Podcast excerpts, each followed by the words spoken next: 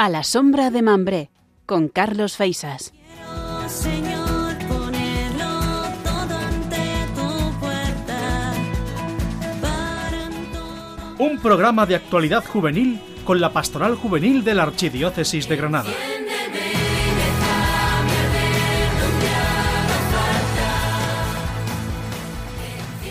El ritmo del día a día nos arrastra y en ocasiones la vida de la fe eh, puede estar sometida al mismo vaivén. Nos pasamos el tiempo preparando lo que está por llegar. Preparamos la Navidad y cuando aún no se ha ido ya estamos pensando en los Reyes. Y marchándose los Reyes comenzamos a pensar en la Cuaresma y solo eh, tras la celebración del miércoles de ceniza muchos ya piensan en la Semana Santa y en la Pascua y siempre estamos pensando lo que está por venir.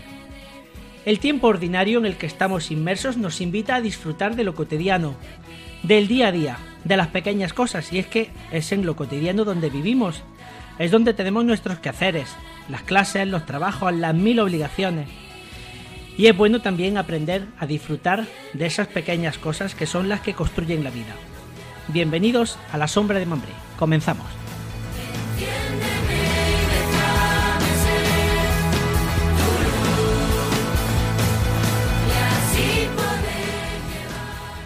Pues tiempo de volver a encontrarnos en las ondas en este tiempo de radio en Radio María y le damos la bienvenida a esta sombra de Mambré, a esta edición correspondiente al mes de febrero y como siempre comenzamos eh, presentando a nuestro equipo encabezado por el Pater Francisco Javier Ortega.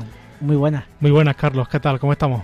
Pues muy bien, aquí eh, pues deseando volver a encontrarnos en, en este tiempo de radio y a conocer pues qué es lo que se está cociendo eh, en esa preparación de la Jornada Mundial de la Juventud y en, en todas estas eh, actividades pues que poco a poco pues van en este arranque arranque del año pues van poblando cada una de las diócesis de, de nuestro país. Así es. Deseando ya, ves como poco a poco se va acercando la, la fecha. Pues claro, claro que sí, además será uno de los argumentos principales de este, de este programa, como, como es habitual. Eh, Goyo, Goyo López, muy buenas. Muy buenas, Carlos. El chico de las cofradías, ¿qué tal? Pues muy bien, como ya decía, esperando esa cuaresma para... Has visto, estaba pensando en ti. eh. Bueno, y en mí un poco también, ¿no? O sea, un toque de atención para todos. Sí, la hermandad de cofradías ya, ya se preparan desde, yo diría que incluso meses. Cofrades jartibles. Totalmente, todo, todo el año, todo el año estamos preparando, pero, pero ya llegadas estas fechas ya, ya se huele ese ambiente más Va puro. oliendo, va oliendo incienso. Va oliendo incienso por las calles. Marga Mellado, bienvenida. Buenas, Carlos. ¿Qué tal? Pues muy bien. ¿Tú también aquí. estás esperando la cuaresma con ansia? Bueno, creo que con menos ansia que vosotros, ¿eh? Bueno, No, no, no. Eh, tranquilamente llegará la cuaresma, todo llega. Todo así llega. que hay que ir viviendo poco a poco. muy bien, pues como todo llega, ha llegado el momento de que nos cuentes pues, cuáles van a ser los argumentos del programa de hoy. Venga, pues empezamos con el boletín de hoy, en el que vamos a hablar un poquito pues de la actualidad de la JMJ en las distintas diócesis de España, cómo van esas inscripciones y hasta qué plazo más o menos tenemos para poder inscribirnos. Luego en Santos y Jóvenes tendremos un santo eh, de hace poquito, que es Carlos Acutis. Y en tramo tramo, pues veremos una fiesta que acabamos de pasar, pues justo la semana pasada, que fue la fiesta de la Candelaria. En Hacemos la Maleta, pues no podíamos irnos a otro sitio que a Tenerife. Pasamos del frío a Alcalá. Y vamos a ver, pues, vamos a, a, mm, conocer un poquito, pues, esta Basílica y Real Santuario Mariano de Nuestra Señora de Candelaria, de allí de Tenerife. Y por último, pues, terminaremos con Al Compás, con Pasa la Virgen de la Candelaria. Muy bien, pues un un programa muy propio de este mes de, De febrero. Con esta celebración de la Candelaria que teníamos hace solamente unos días. Así que nada, pues vamos a ello y si os parece comenzamos. Perfecto. El boletín.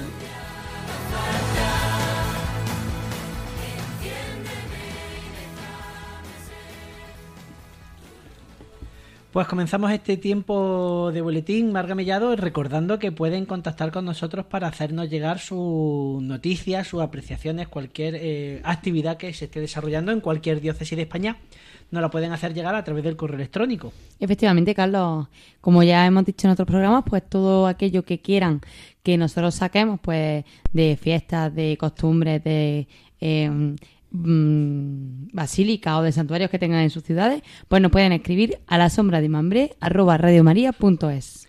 Pues ese es el correo electrónico en el que podéis contactar con nosotros para hacernos llegar cualquier sugerencia, para enviarnos vuestras noticias, para cualquier cosa que se ocurre que pueda estar dentro de, de nuestro alcance, pues para dar eh, cobertura. Como vamos a dar cobertura en estos momentos, pues de algunas de las últimas noticias que se han generado en torno a la Jornada Mundial de la Juventud. Y es que, por ejemplo, pues muy recientemente el Papa Francisco ha dirigido un mensaje a las familias eh, portuguesas que acogerán peregrinos durante los días de estancia en las diócesis que se celebran de manera previa a la Jornada Mundial de la Juventud. Eh, el Papa apunta en ese vídeo que se ha hecho público hace muy poquito que la llegada de estos jóvenes va a revolucionar eh, los hogares pues, de esta familia. Y el Papa decía, lo decía de una manera pues, un poco eh, visual, ¿no? Decía que en términos burgueses los jóvenes van a suponer una incomodidad para esas familias que se van a ver, pues, en cierto modo, invadidas, pero que también estos jóvenes van a dejar una semilla, ¿no? Y que esa eh, semilla pues va a hacer que, que crezcan los jóvenes y crezcan también las familias de acogida. En este vídeo que ha durado apenas dos minutos, el Papa ha agradecido también la generosidad de estas familias de acogida que no solo lo hacen para servir, sino que también lo hacen para abrirse a los demás y de un modo muy especial pues a estos jóvenes que van sin lugar a dudas a enriquecer las diferentes comunidades de Portugal que servirán como punto de acogida en estos días. Y bueno, pues ya se están preparando la Jornada Mundial de la Juventud, venimos contándolo en, sucesivos programas, que ya pues todas las diócesis de España han abierto los plazos de inscripción, que ya pues eh, cualquier joven que nos esté escuchando desde cualquier eh, rincón de España y podríamos decir casi que del mundo, pues eh, puede inscribirse en su diócesis, pero en este caso tenemos información de algunas diócesis españolas, ¿no, Marga? Pues sí, Carlos, tenemos información de la diócesis de Barcelona, que sigue teniendo su plazo de inscripción abierto hasta el 17 de marzo y donde pues nos dan a elegir diferentes tipos de viaje.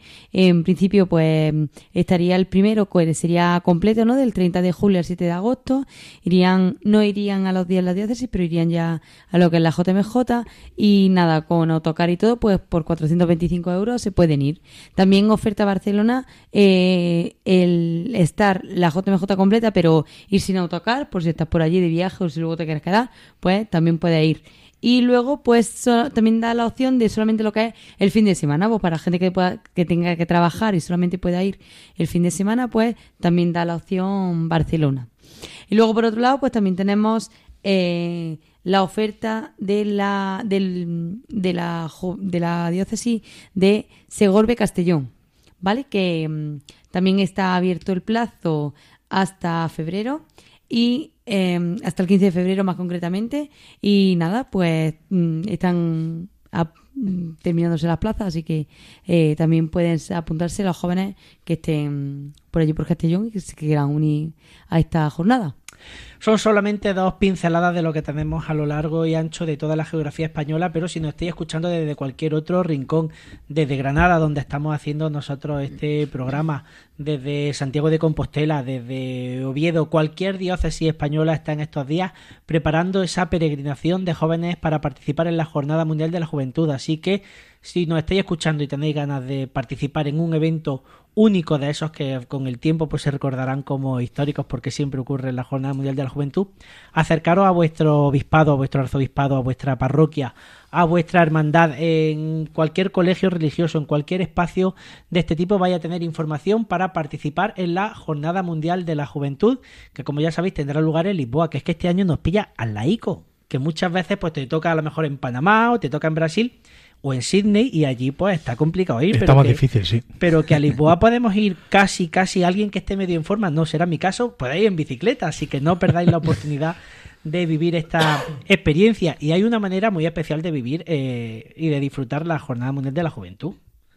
Y es la que nos va a contar ahora Goyo.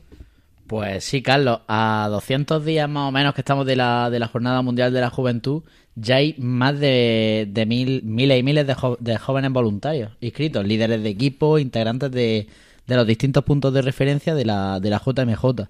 De hecho, tuvieron el, el primer encuentro eh, de este año eh, la Iglesia del Sagrado Corazón de Lisboa, que comenzó con una misa presidida por Monseñor Joaquín Méndez, el obispo auxiliar de, de Lisboa.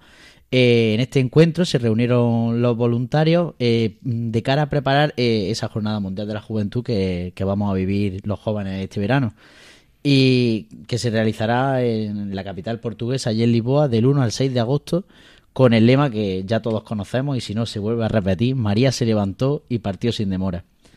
Monseñor Méndez recordó en, en esa homilía las, las palabras del Papa Francisco y mencionó que ser voluntario es ser una- un artesano de la misericordia. Y daba gracias a Dios por cada uno de, de esos voluntarios, de su disponibilidad, de esa generosidad, porque señalaba que era una hermosa misión de la Iglesia eh, en esta Jornada Mundial de la Juventud. Además, durante la primera sesión de la tarde, durante ese día, Margarida Manaya, responsable del Departamento de Acogida y Voluntariado, destacó que ser voluntario es lo mejor de la Jornada Mundial de la Juventud y que este servicio a los demás en la JMJ es encarnar el tema de la JMJ Lisboa 2023. Además, también nos dijo que no hay JMJ sin voluntarios y pedía que, que se entusiasmaran con, con este evento y porque solo de esa forma, con ese entusiasmo, se podía contagiar al, al resto de, de jóvenes. También Beatriz Ribeiro, la responsable del equipo central, destacó la importancia de, de este tipo de iniciativas y encuentros para, para darnos cuenta de que la JMJ cada vez está más cerca, para vivir ese ambiente de, de unión, llegado, llegado el momento.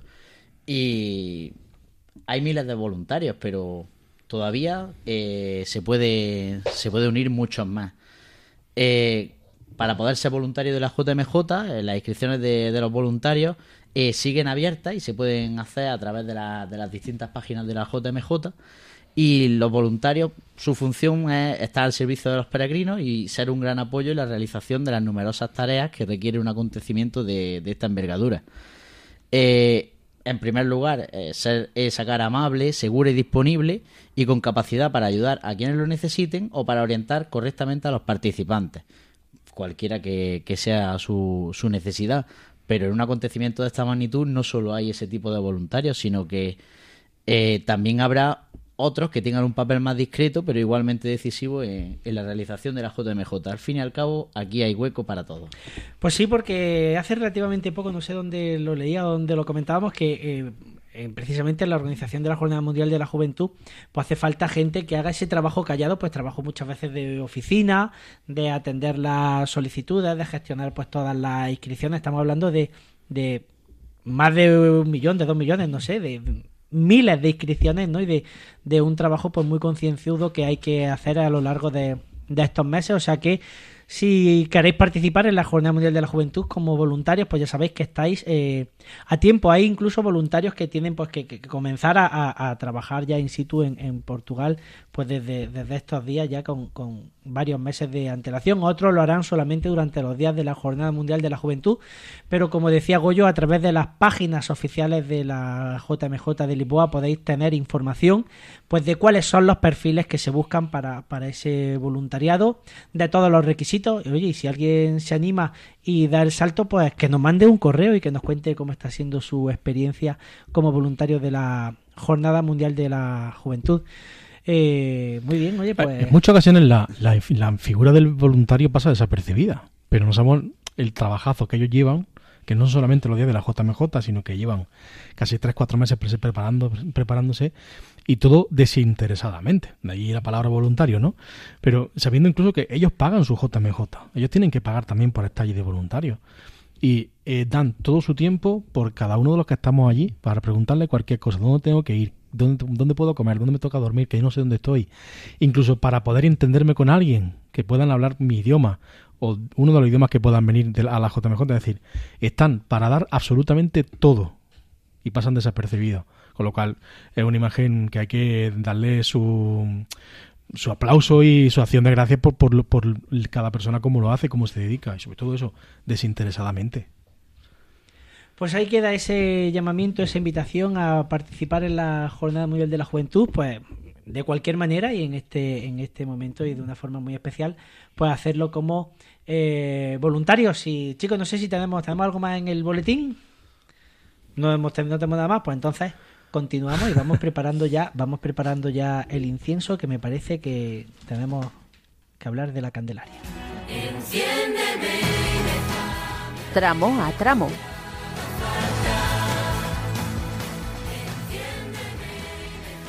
Pues entramos a tramo tiempo ya para hablar de la festividad que acabamos de dejar eh, atrás, de esa fiesta de la Candelaria, que es una fiesta pues que está muy arraigada en diferentes puntos, que está pues vinculada a muchas tradiciones, también a los más pequeños en muchas ocasiones. Eh, Goyo, cuéntanos que, háblanos de la fiesta de la Candelaria. Pues mucho de qué hablar de, la festividad de- del pasado 2 de febrero.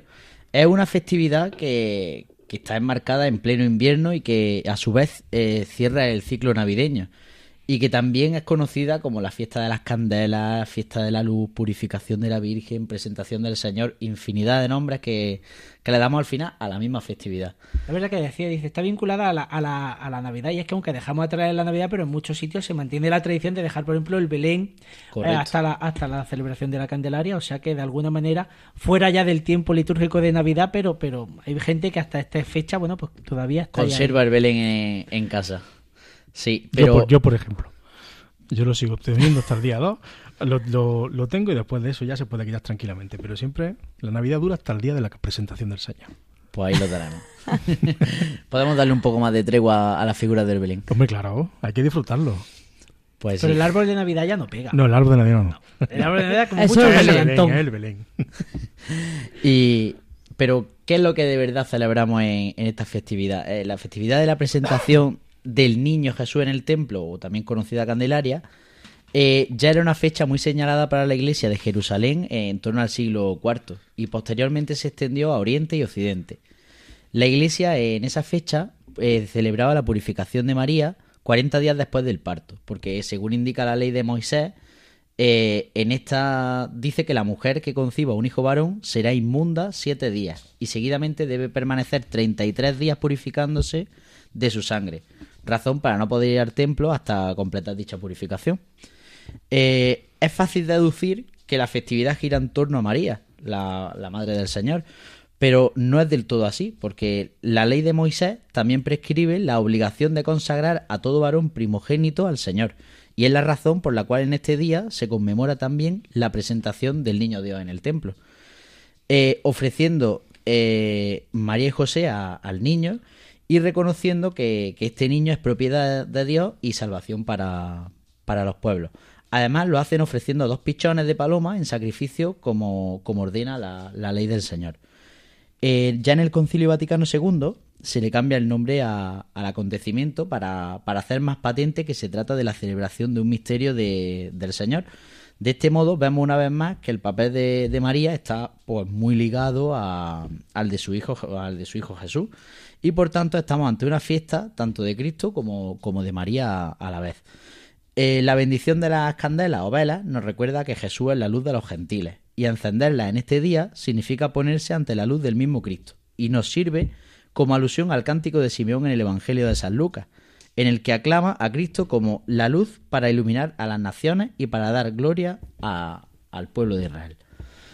Eh, hace, hasta hace pocos años en la iglesia se, se recreaban procesiones muy similares a las que debió hacer María una vez pasada la cuarentena para llevar a, a su hijo al templo y se encargaban de, ellas mujeres, sobre todo las que habían sido madres hacía poco y llevaban unas grandes candelas encendidas. Por eso es una de las muchas fiestas de, de la luz que, que se celebra. Eh, como decíamos, se celebra en muchas, en muchas partes del mundo. Y en algunos lugares los actos están relacionados con, la vocación mariana eh, que, incluso pueden llegar a, extenderse una semana.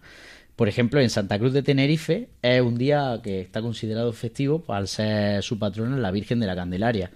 Y se trata de, eso, de una festividad dedicada a esa Virgen. Eh, ¿Por qué? Porque fue el lugar en el que se, apareció esta, esta imagen de la cual eh, Marga eh, después nos hablará un poco más y nos, ampliará. Eh, en Andalucía también se, es muy celebrada esta, festividad en pueblos como Gile- Gilena y Casariche. La noche del 2 de febrero se disponen varias hogueras que son rodeadas por música, bailes, comida y bebida. Es una actividad que goza de una gran participación de los vecinos y de, y de toda la comunidad, por lo que la ciudad se llena de centenares de hogueras durante estos días repartidas por, por todos lados. En Córdoba eh, hay lugares como Priego y Adamuz en el que las hogueras son hechas con romero que también se llevan a los colegios en los que los niños realizan bailes alrededor de, de ellas. En Nueva Cártella, eh, también en Córdoba, se hacen candelas con los restos de la tala de los olivos, que se suelen hacer para, para estas fechas. Todas las familias realizan su propia candela o hoguera. Alrededor de ellas bailan, beben, comen carne a la brasa y chorizo. Alrededor de ellas se divierte. No solo es la festividad litúrgica, sino que también el comer y el beber también predomina. Que no falte. Que no falte nunca. en Cabra se realiza una romería al santuario de Nuestra Señora de la Sierra, donde se procesiona al, al Niño Jesús y a la Virgen María. En el Rocío, en, en Huelva, por estas fechas hay varias peregrinaciones, entre las que destaca la peregrinación de Triana, en el que el Rocío se llena de, gente para, para celebrar esta festividad. En Granada, pues tenemos los chiscos, que consiste en la recolección de leña por los residentes, por los lugareños, y al caer la tarde estos fuegos eh, son un sitio en el que también nos reunimos para comer, para beber alrededor del- de la hoguera.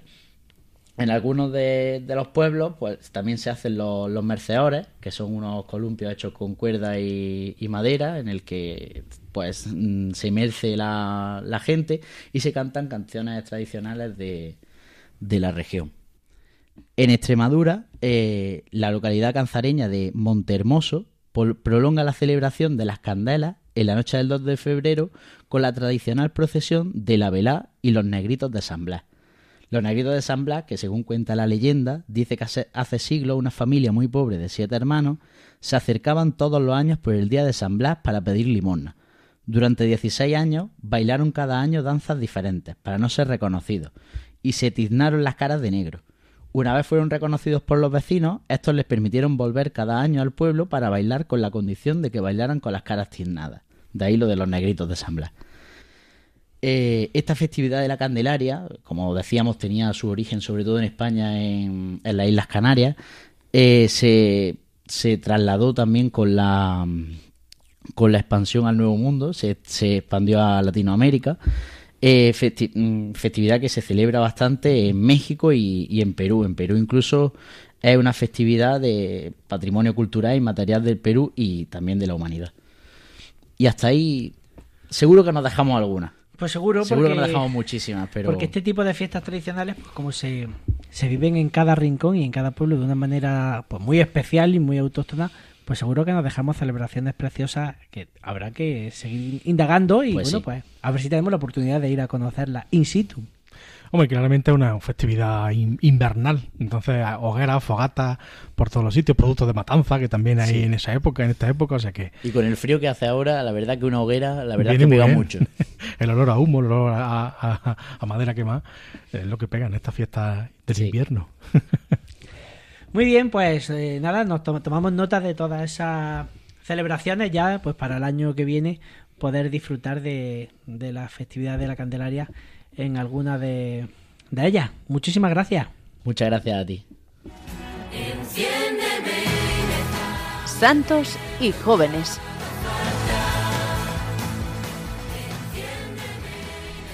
Pues tiempo ahora para conocer a otro de los patronos de la Jornada Mundial de la Juventud, eh, Javier Ortega. En esta ocasión yo creo que es el más contemporáneo de todos. No Sí, sé es el más si cercano. me equivoco. Sí, sí, sí, el que más cerquita nos pilla. Y los que somos más... Por lo más- menos a nosotros. A Marga a lo mejor tiene alguno que sea más contemporáneo suyo. Ay, qué va. Sí, sí, yo- Pues soy más joven que vosotros, lo sabéis. Eso no se lo cree no nadie. lo sabe nadie, además como no te ven. Que sí, sí, es uno de los jóvenes más, más cercanos a nosotros. Quizás más cercano a los jóvenes de mi época que a los jóvenes de la época de hoy en día, pero sí es verdad que la forma de, de, de- de presentarse al mundo y, y- y de actuar, pues prácticamente debe ser sí o sí uno de los santos patrones de la JMJ. El influencer de Dios. Efectivamente, ese Ahí- título, título que le han dado. Sí, señor. Bueno, ¿de quién estamos hablando? Porque estamos aquí dando vueltas, dando vueltas, pero todavía no hemos dicho quién es el protagonista de hoy. Bueno, aunque Marga nos ha hecho un spoiler nada más comenzar el programa, que ha dicho su nombre completamente. Hoy es verdad. estamos hablando. que no Este, este mes ya. eh, estamos hablando de Carlo Acutis, un italiano nacido en el Reino Unido que hace muy poquito el Santo Padre Francisco pues lo, lo beatificó. Si quieres conocer un poquito más de su historia y así Venga, vamos cuen- viendo. Os pido también ayuda para que me acompañéis, que seguramente conocéis algo de, de Carlo Acutis, ¿no? Cuéntanos. Pues mira, el joven Carlo Acutis nació el 3 de mayo de 1991, por eso te digo que es más cercano a mí. Yo en esa época tenía prácticamente 11 años, o sea que estaba, estaba muy cerquita. En el seno de una familia italiana originaria de Lombardía, sus padres, Andrea Acutis y Antonia Salzano, se encontraban en Londres por motivos profesionales en el momento de su nacimiento. Y sin embargo, tras el nacimiento de Carlo, la familia regresa a Italia. Y allí en Italia, ese mismo año, se instalan en Milán. Allí están en la escuela primaria, la secundaria, con la hermana Marcelina, y luego se va al liceo clásico de León XIII. Por ahora conocemos a un santo que es un santo muy normalico. Puede ser un niño de cualquier colegio Cualquier de los que ahora tenemos ahora. Sí, sí. ¿no? Vamos a seguir. En la capellanía de la secundaria ejerció una influencia con su ejemplo. Es decir, era, era ejemplar, a lo que hizo que más tarde fuera destacado por el plantel docente de la institución. Dice, Carlos transmitió en particular la importancia que tenía para él la Eucaristía, que según él era la calzada que lleva al cielo. O sea que para él era la carretera directamente al cielo, la Eucaristía. Fue criado en una familia tradicional, pero no practicante. Podemos, de- volvemos a repetir, como cualquier niño que podemos encontrarnos en la familia de nuestros días, ¿no? Sin embargo, a muy temprana edad, pues muestra su gusto por la piedad, por rezar a la iglesia, en la iglesia, y cada vez que su familia viajaba, pues siempre le decía, sí o sí, habría que decirle a papá y mamá, yo quiero ir a la iglesia a rezar un ratico. Y los padres, pues, sintiendo también pues que era, pues, si el niño lo pide, vamos a dárselo, pues cada vez que iban de viaje, sí o sí, había que visitar los santuarios de la región. Y nos damos cuenta de que desde muy chiquitillo ya tiene una devoción muy especial por la Eucaristía, todavía sin haber hecho la, la comunión, no tenía edad para ello, ¿no? Por la Eucaristía también tiene una devoción muy especial por la Virgen María. Luego mm, eh, da- daremos cuenta que a la Virgen María la define para él como la única mujer de mi vida. No tendría ni 10 ni 12 años, pero ya elige como mujer la Virgen María, ¿no? Se interesa por esa misma forma por la historia de las apariciones de Nuestra Señora de Lourdes, de la Virgen de Fátima, estudia la vida de los santos, entre ellos unos santos que también a nosotros nos tocan de frente porque son también patronos de la, de la JMJ, San Luis Gonzaga, San Tarsicio, San Francisco de Asís, San Antonio de Padua, Santo Domingo Sabio, los pastores de la Virgen de Fátima. Es decir, empieza a darse cuenta de que la vida de los santos le llama mucho más la atención que cualquier otra cosa. Y tienes muchas preguntas, ¿no? Tiene muchas preguntas, sí señor. Como cualquier niño de su edad, preguntón, hace, obliga, por las preguntas que le hace, obliga a que su madre pueda, tenga que estudiar teología para darle respuesta a las cuestiones que Carlos Acutis le hacía. Y estamos hablando de un joven, que es un joven que muere con 15 años. Es decir, es un joven tan joven que no puede tener mucha edad como cuando le hace esa pregunta y sin embargo hace que su madre se ponga a estudiar porque no sé, no sé qué responderle a este niño, ¿no? A los siete años, Carlos manifiesta su deseo de recibir la comunión. Yo no sé en otros países cómo será, pero aquí en España lo normal es que esté en cuarto de primaria, que son entre los 9 y 10 años, y generalmente, hombre, para hacerla antes hay que pedir permiso y dar una causa justificada. Con lo cual, si con 7 años ya está el niño pidiendo la comunión, pues hay que ver el porqué. Hace, eso hace que su madre, pues pensando que era un capricho del niño porque estaba ensimismado con la Eucaristía, esto, quiere hacerlo sin saber realmente saber lo que es, pues se acerca a un tal Pascual Maki, que en aquel momento fue secretario de Pablo VI, ¿no? y le dice, mira, me pasa esto con, con Carlos, y a ver, entonces este, este hombre pues decide pues, interrogar un poco al niño, hablar con él, y se da cuenta de la madurez que tiene Carlos Acutis respecto a la, a la Eucaristía. Eso hace que directamente este hombre diga, venga, vamos a hacer la comunión ya, porque este niño sabe mucho más que otros, ¿no? De los que van a hacer la comunión con 10, Está- con 12, con los, está más con que los años que preparado. sea, ¿no? Están de- vamos, más preparadísimos para, para tomar la Eucaristía. Y eso hace pues que la ceremonia pues tuviera lugar pues lo antes posible en el monasterio ambrosiano de San Prego en el 16 de junio del año 98. Desde entonces y hasta su muerte, Carlos Acutis no falla ni un solo día a misa. Todos los días recibe la Eucaristía. En una, ocasi- en una ocasión dijo, si nos acercamos a la Eucaristía todos los días, va- vamos directos al paraíso. Fijaros, qué niño, ¿eh? Ojalá tuviéramos muchos así en las parroquias, por Dios. Qué Pues sí. alegría, ¿no? Recemos para que nos mande mucho el Señor muchos niños así, ¿no? No solamente se dedicó a, a- a estar sola- todos los días en la Eucaristía, ¿no? sino que también se hace aférrimo al rezo del Santo Rosario. Todos los días rezaba el Santo Rosario. Como por costumbre, se dedicó a confesarse al menos, al menos una vez por semana y a participar en el catecismo para los niños de su parroquia. Por otro lado, también dedicaba su tiempo libre a visitar a los más ancianos y consta que ahorraba dinero para dárselo a los ne- a los necesitados No paraba de darse a los demás. no paraba, continuamente, ¿no? Ayudaba a las personas sin hogar, fue voluntario en los comedores populares y ayudó como catequista y a menudo decía, la felicidad es mirar a Dios, la tristeza es mirarte a ti mismo. Vuelto lo mismo, yo siempre es un, es un santo que me llama mucho la atención, porque siendo tan joven tiene tan palabras y tan frases tan profundas que es que demuestran claramente la santidad donde está, ¿no? Muestra interés por las teologías de la por las tecnologías de la información y de la comunicación y como aficionado a la informática ideó y organizó un mate- material audiovisual relacionado con sus creencias religiosas acerca de la Eucaristía y de los milagros eucarísticos. A día de hoy esa página sigue vigente, sigue sigue activa. Milagros Eucarísticos de Carlos Acutis, de Carlos Acutis y la verdad es que es una preciosidad esa página, es muy bonita, parándose y deteniéndose en cada uno de los milagros que ha habido a lo largo de toda la historia y a lo largo de toda la, todo el, el globo terráqueo, ¿no? Se para, lo explica y la verdad con fotografías preciosas. Se dedicó a ir viajando y a ir fotografiando cada uno de esos milagros eucarísticos cuando se conserva la forma en concreto, ¿no? Fue precursor del uso de esos materiales para la difusión de contenidos religiosos. Tras dos años de investigación y de viajes, en los que también participaron sus padres, elaboró esa obra importante, una, una exposición sobre los milagros eucarísticos en el mundo, donde su trabajo recoge un total de 136 milagros eucarísticos reconocidos por la Iglesia Católica, con fotografías, con descripciones. La exposición se inició en un sitio web, pero posteriormente se materializó y se ha difundido por todos los continentes.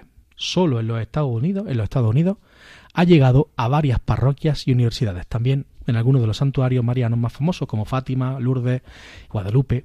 Por esa razón se ha pensado en él como el posible patrono de Internet. Así que posiblemente se lo conviertan en el patrono de, Internet. ¿no?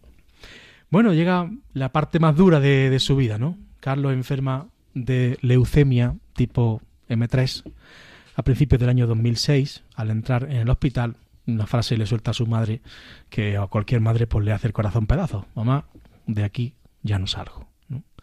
no es una afirmación ni es una tristeza, sino una afirmación. Esto, mamá, se ha acabado, ¿no?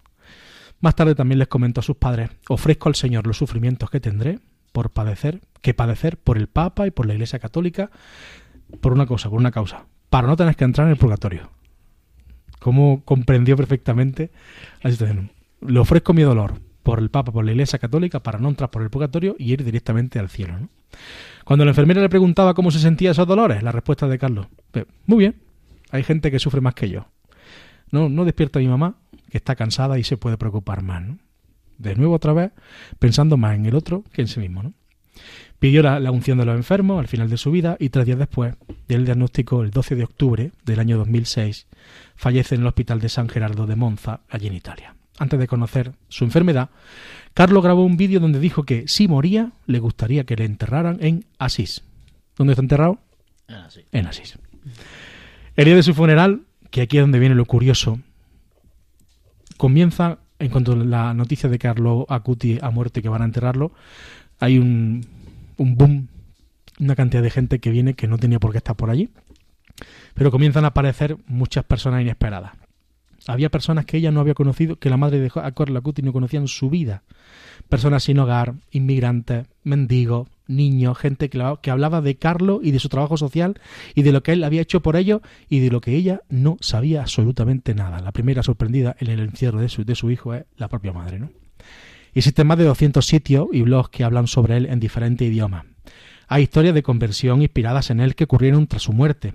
Los padres recibieron cartas y solicitudes de oración de todo el mundo y gran parte de ese material fue recolectado durante la fase diocesana de beatificación. Es decir, cuando la gente comienza a conocer a Carlo Acutis, Carlos, la vida que lleva, vuelvo a decirlo, que son 15 años, provoca que más de un corazón se convierte y se dé cuenta que es lo que ha pasado aquí, ¿no? Y ahí lo tenemos. Su vida, eh, pequeña y corta vida, ha sido grande y eterna. Así que, sin duda alguna, tiene que ser un, un patrón de la, de la JMJ, que es mayor ejemplo que un niño de 15 años, que son prácticamente los más pequeños que participarán en la JMJ, pues para decirle, mirad, si este niño ha podido llegar, pf, cualquiera de nosotros puede llegarlo. Pues sí, la verdad que yo te estaba escuchando y sí, obviamente si quitamos todo lo referente a Internet y las nuevas tecnologías, que es algo eh, pues, muy del siglo XXI, la verdad es que el, eh, su vida, pues el desarrollo de, de toda, de toda la historia, pues nos recuerda a, la- a los grandes santos de, que, que ha dado la, la Iglesia a lo largo de, de su historia, ¿no? Estábamos hablando de, de esa manera de entregarse a los más necesitados y me estaba recordando, por ejemplo, pues cuando hablábamos aquí de, de San Juan Bosco, ¿no? De cómo se, se acercaba también pues, a, los, a los jóvenes que, que- que- que precisaban de una de una mano amiga, ¿no? Y, y- y, bueno, pues nos damos cuenta de que a lo largo de la historia, en cada momento, pues pues Dios sigue suscitando eh, vocaciones a la, a santidad, pues que en medio de cualquier eh, contexto, pues florecen. Y aquí pues, tenemos un, un claro ejemplo. Que muchas veces a lo mejor los jóvenes de hoy en día, pues si, si tienen que mirar a un santo que vivió en el siglo XIII o en el siglo XVI, pues a lo mejor les pilla más lejano, pero este es de nuestra época. Muchas veces vemos muy difícil llegar, llegar a la santidad y, y este es un claro ejemplo de que es posible. Tan solo hay que seguir, seguir sus pasos. Al igual que de- los de otros grandes. Así es. Bueno, además le han hecho una película, ¿eh?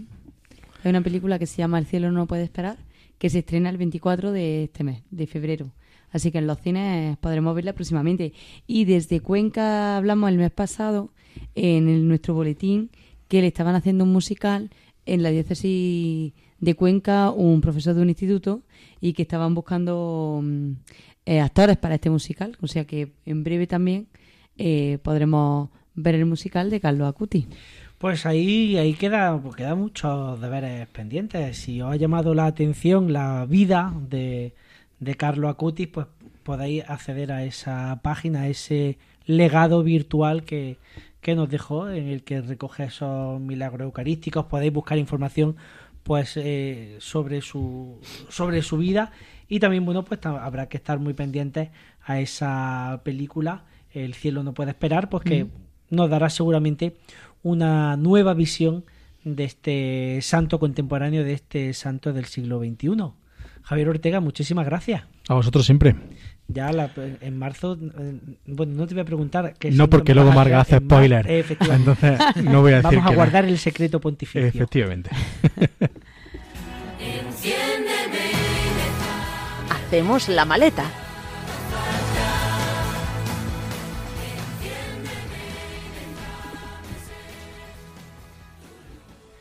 Pues hacemos la maleta, en este caso nos vamos al... En este caso nos tenemos que ir al aeropuerto sí o sí porque vamos a una isla.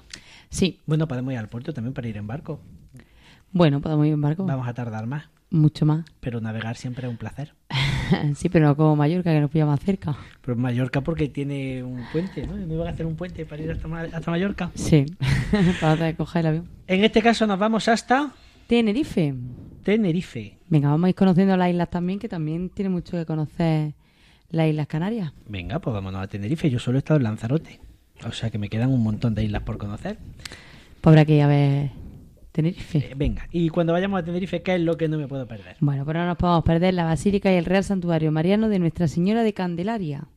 Es el primer templo mariano del archipiélago canario.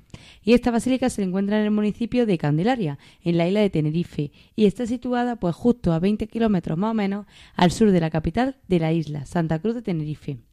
La basílica está consagrada a Nuestra Señora de la Virgen de la Candelaria, patrona de las Islas Canarias, y su imagen original fue hallada en el año 1390 por dos pastores aborígenes guanches. La Basílica de Candelaria fue construida en el lugar donde los guanches veneraron a la Virgen y hoy en día pues la basílica se construye como se constituye como uno de los principales santuarios marianos y de peregrinación de España. Aunque parezca mentira, ¿no? Pues allí también van peregrinos. Cada 2 de febrero y 15 de agosto esta basílica acoge a los miles de, peregrinos que llegan a la Villa Mariana para venerar a la Virgen de Candelaria los días de su fiesta mayor. La Basílica de la Candelaria tiene la categoría de bien de interés cultural declarada como tal por el Gobierno de Canarias y es obra del arquitecto José Enrique Marrero Regalado. Bueno, la altura que le confiere su, campanario es de unos 45 metros y hace que sea una característica dominante en el horizonte de la Villa Mariana de Candelaria y de sus alrededores. La basílica es uno de los mayores ejemplos de la arquitectura neoclásica de España y al lado de la basílica y unida a ella, pues se dispone el Real, el Real Convento de Nuestra Señora de Candelaria, que está regentado por la Orden de los Dominicos, orden religiosa que se encarga también del santuario, y en él se halla el Museo de Arte Sacro. Aparte de la imagen de la Virgen, pues otro destacado en el interior de la basílica son sus pinturas o murales, que también son famosas las esculturas de los nueve menceyes de Tenerife situadas en la plaza de la patrona de Canarias, junto a la basílica. Bueno, la Basílica y el Real Santuario Mariano de Nuestra Señora de Candelaria está considerado como el principal santuario mariano del archipiélago canario, por varias razones. La primera y la más conocida es porque es el santuario de la patrona de Canarias, la Virgen de Candelaria. Y la segunda porque está constituida, construida junto al que fue el primer gran santuario mariano de la peregrinación de Canarias, ¿no? que fue una cueva donde se apareció la Virgen, que era la cueva de Achvinico. Y la tercera, la última razón, pues por ser el santuario más visitado de Canarias, con dos millones y medio de visitantes anualmente, lo que la convierte también en uno de los santuarios más visitados de toda España. Es una basílica blanca y grandiosa de estilo neoclásico, donde los canarios católicos pues rezan a esta Virgen por la que sienten gran devoción. Su estilo arquitectónico es un reflejo de la época de la posguerra en la que fue construida. Su apariencia exterior pues es muy similar a unos templos construidos en España que nosotros también conocemos muy bien, como por ejemplo pues la Basílica de la Macarena en Sevilla o la Ermita del Rocío en Almonte. O sea que si fuéramos pues allí a ver la Basílica de la Candelaria, no Nos mm, recordaría, nos ¿no? recordaría a la Macarena o al Rocío. Mm, Muy visitado por ti también, ¿no? Sí, bueno, no todo lo que yo quisiera, pero no está mal. Carlos es macareno. Total, ¿eh? Bueno, la Virgen de la Candelaria es una Virgen negra. Entonces, esto es lo que le llama el apelativo popular de la Morinita, también sonado por aquí en Andalucía. Sí, bueno, hay muchos. La Virgen, tenemos la Virgen de la Cabeza Efectivamente. Andújar, la Moreneta en, en Barcelona. o sea Barcelona. que- Bueno, iremos viendo también esos, esas morenitas de, de la península.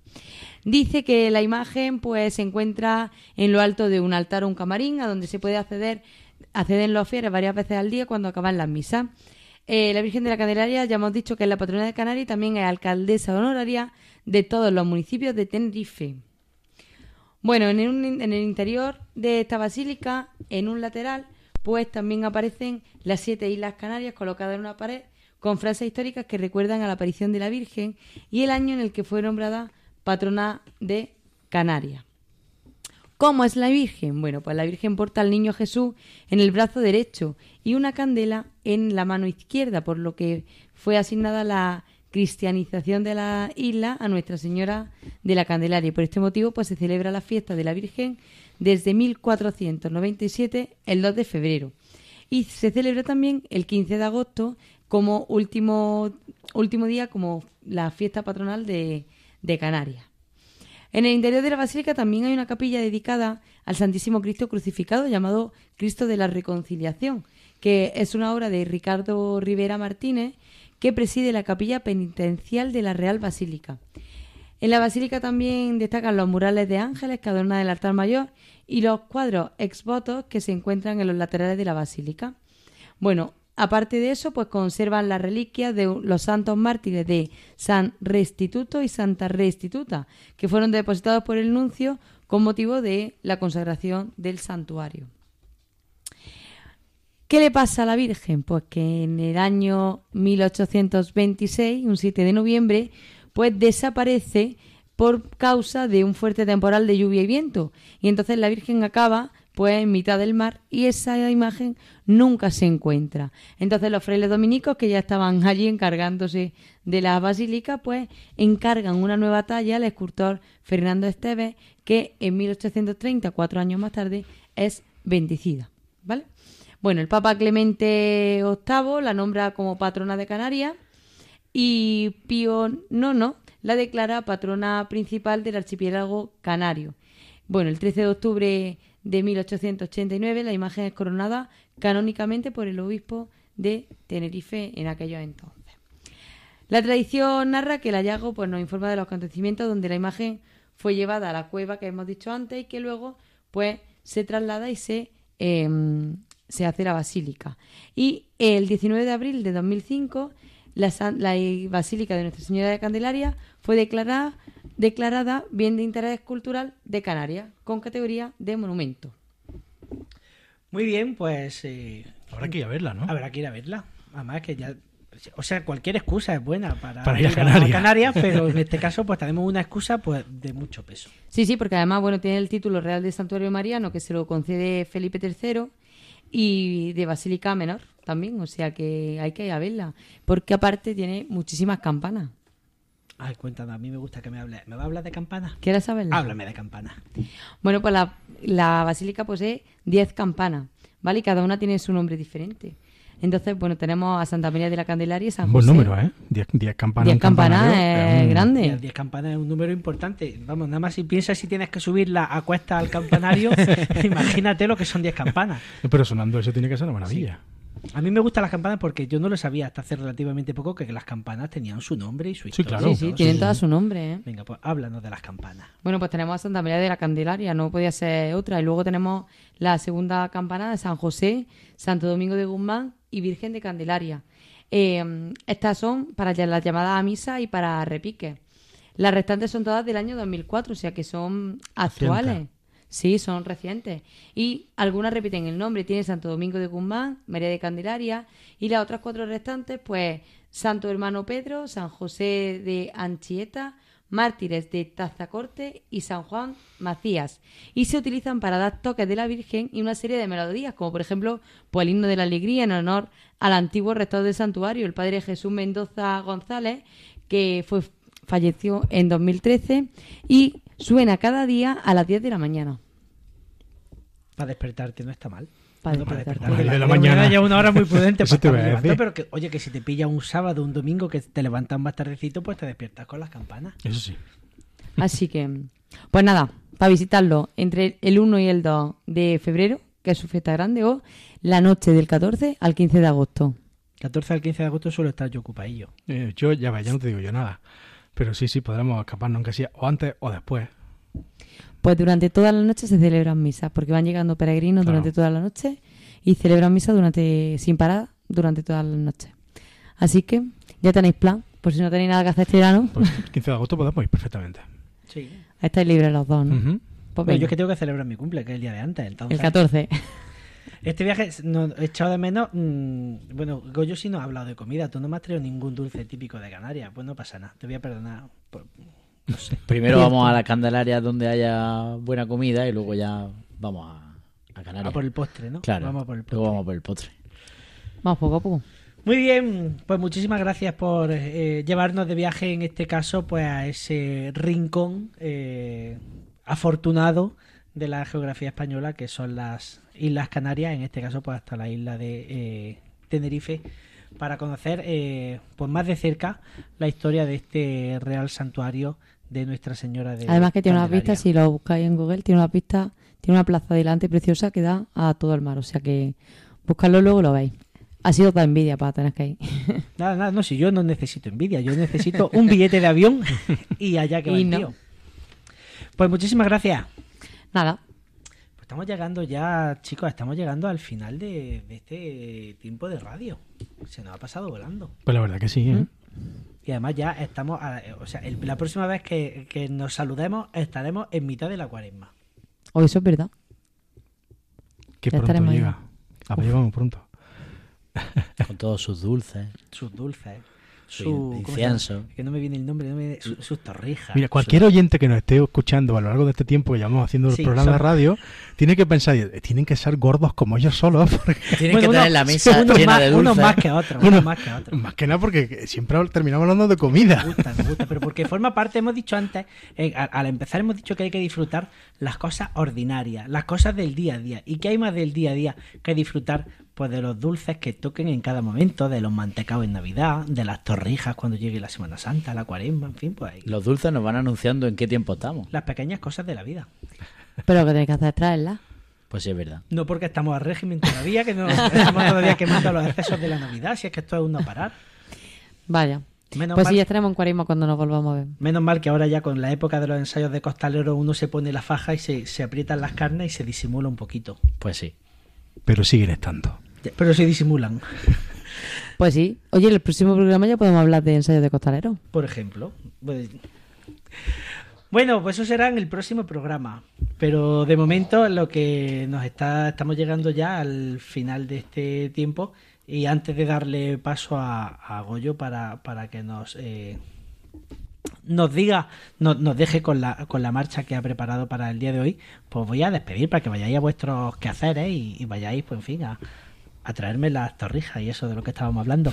Marga Mellado, muchísimas gracias. A ti, Carlos. Nos Nos vemos ya el mes que viene. El mes que viene. Javier Ortega, un placer como siempre. Igualmente, Nos vemos. siempre nos vemos. Goyo, cuéntanos, llegamos al final, a ti no te voy a despedir todavía porque me tienes que, me tienes que poner la nota musical, el broche de oro eh, a este tiempo de sombra de Mambré. Pues sí, ya con, con la faja y el costas, como decía, ya preparado, vamos a pasar a escuchar eh, una marcha compuesta por Cristóbal López Gándara, eh, muy reciente, de año 2020, eh, compuesta para el centenario fundacional de la Cofradía de la Candelaria, que procesiona el martes santo en, en Sevilla, eh, titulada Pasa la Virgen de la Candelaria. Pues de esta manera, con Pasa la Virgen de la Candelaria, nos vamos a despedir aquí. Ponemos punto y final a este tiempo de radio, a esta sombra de Mambré. Volveremos el mes que viene. Hasta entonces, sean muy felices.